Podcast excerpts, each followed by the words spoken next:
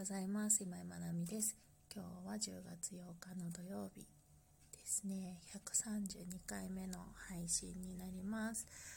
えー、今日のテーマはですねえーと、中立的でいるために必要な3つのポイントっていうところでお話をしたいなと思います。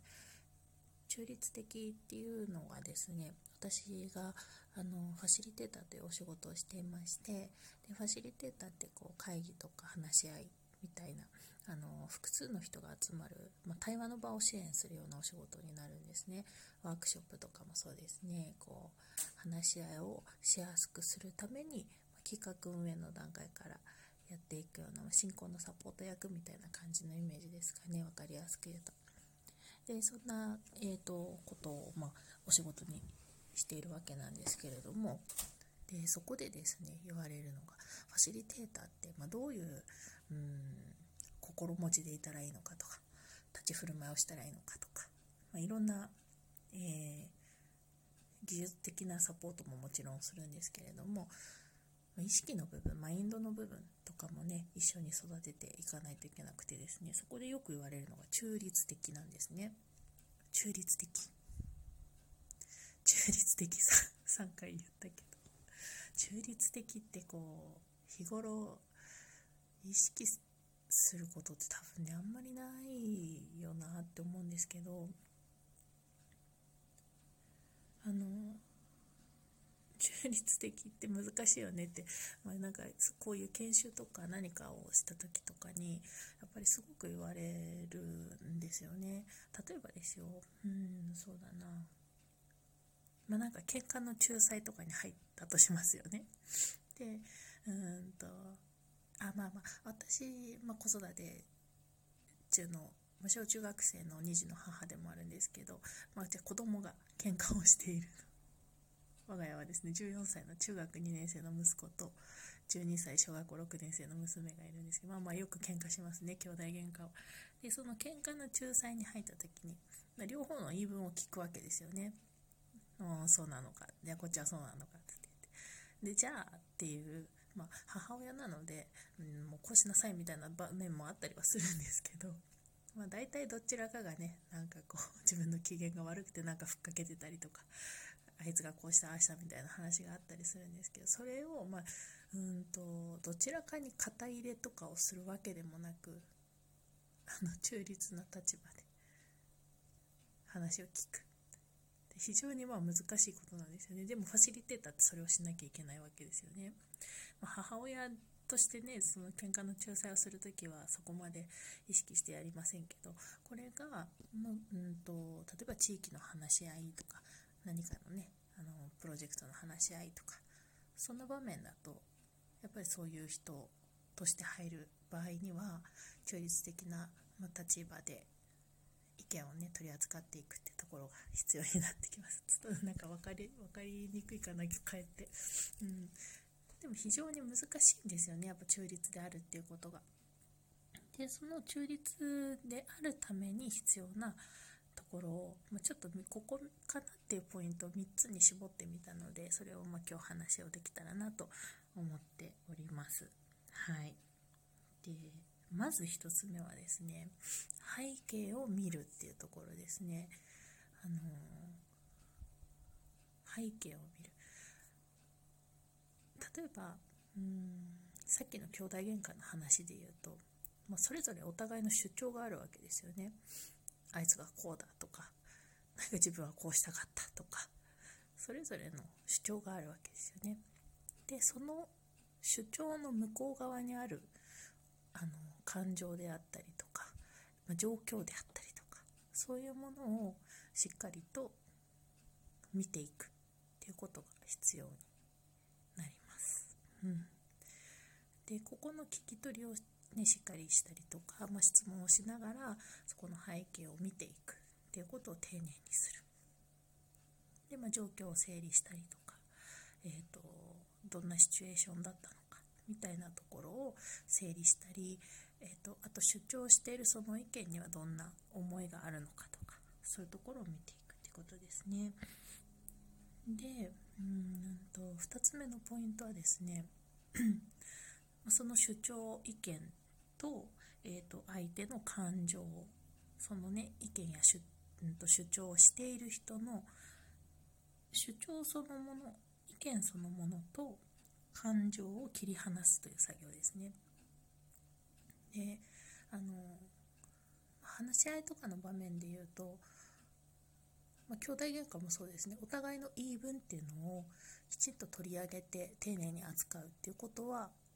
必要なわけですよね。でもその意見だったり主張さっき見たあの背景を見るって言いましたけどその背景には必ずその人の思いだったり感情だったり、え、価値観だったりいろんなものが反映しています。なのでそこを整理して、えーと、意見を何て言うんだろう言い方うーん適切かどうかわかんないですけどただの意見として取り扱うってことですね。誰かの感情が乗っかった意見とかっていうことではなくって、えーと、状況をしっかり整理した上で一つの意見として取り扱う。ですね。なので、まあ、人と意見を切り離すっていうのももちろんするんですけど例えば会社とかで言うとね上司の意見が強くあの通りやすいみたいな、えーとちょっと背景がある場合にはそういうふうなのが起こらないように誰の意見も一つの意見として取り扱うであの意見と人物を紐付けないということをするんですけどそういうふうにうんと意見と感情とかをねこう切り離す。で意見をうんただの意見一つの意見として取り扱うっていうところですね。1つ目は背景を見る。2つ目は感情と意見を切り離す。で3つ目です、はい、ファシリテーターなので中立的でいるために必要なポイントの3つ目はファシリテーター自身が自分を知っているということですね、うん、自分を知っているってこれが非常に大事なところであのやっぱり人間である以上自分の考えだったり価値観っていうものをもう間違いなくみんな持っているわけですよね。で意外とそういったものを自己認識している人って少ないのかなっていう気がします。うんまあ、なんか会話の中とかで私はこう思うとかそういう話はね日々あると思うんですけど正しさとかそういう部分も含めてですね価値観ってその人が何に価値を置いているかってっていう基準の部分になるので、えーと、割と無意識に持っているものが多かったりします。でそれは育ってきた環境だったりとかうーん、まあ、身を置く環境触れているものとかいろんなものによって影響されて出来上がっているものなのでその価値観っていうのはもう自分の中に根付いてるわけですよね。なのでその価値観を結構ですね基準にしながら、ま、善悪の判断をしてたり意見の言い悪いを判断してたり、えーと、採用基準をそこで決めていたりっていうことが起こりうることとしてね考えられます。なので、えーと、自分の価値観が何なのかとか、えーとそういうものを知っておくっていうことが大事になりますね。で中立中立的であろうとする時にはそれを一旦脇に置いてっていうことを作業をねしていかなきゃいけないので 結構ファシリテーターってうん頭を使う作業だったりしますね。うん技術ですそう技術なんですか？私結構感覚的にやってる部分も大きかったんですけど学べば学ぶほど技術だなっていうのをこう身に染みて感じているところですね。なので、まあ、ちょっとトレーニングするといいのかなっていうのはもちろんあるんですけどでこの3つのポイントに通じているところってあの視座を高められるというところなのかなと思います。うん、自分も含めた、えーと、いろんな意見だったり人々だったりそういうところの相関図をこう俯瞰して見れる力っていうふうに私は位置づけをしてるんですけど視座を高めるというところはい、なので、えーとまあ、中立的でいるために必要な3つのポイント。まず1つ目は背景を見るというところ。2つ目は意見と感情を切り離すというところ。で3つ目は自分自身を知る。っていうところですね。で総じて視座を高めるということを練習訓練っていうとなんかハードなイメージがありますけど。日々日々の中で練習をしていく。でちょっとずつその自分を含めたこういろんな感情だったり意見だったりそういうものの位置関係をこう見ていったりとか、えーと、いろんな背景を見ていったりとかなんかそこに影響しているものって何なんだろうっていうのを見ていったりとか。そんな感じでこう頭を使っていくっていうところが、まあ、中立的に向けて中立的でいられる自分になるために。合ってる合ってますね。中立的で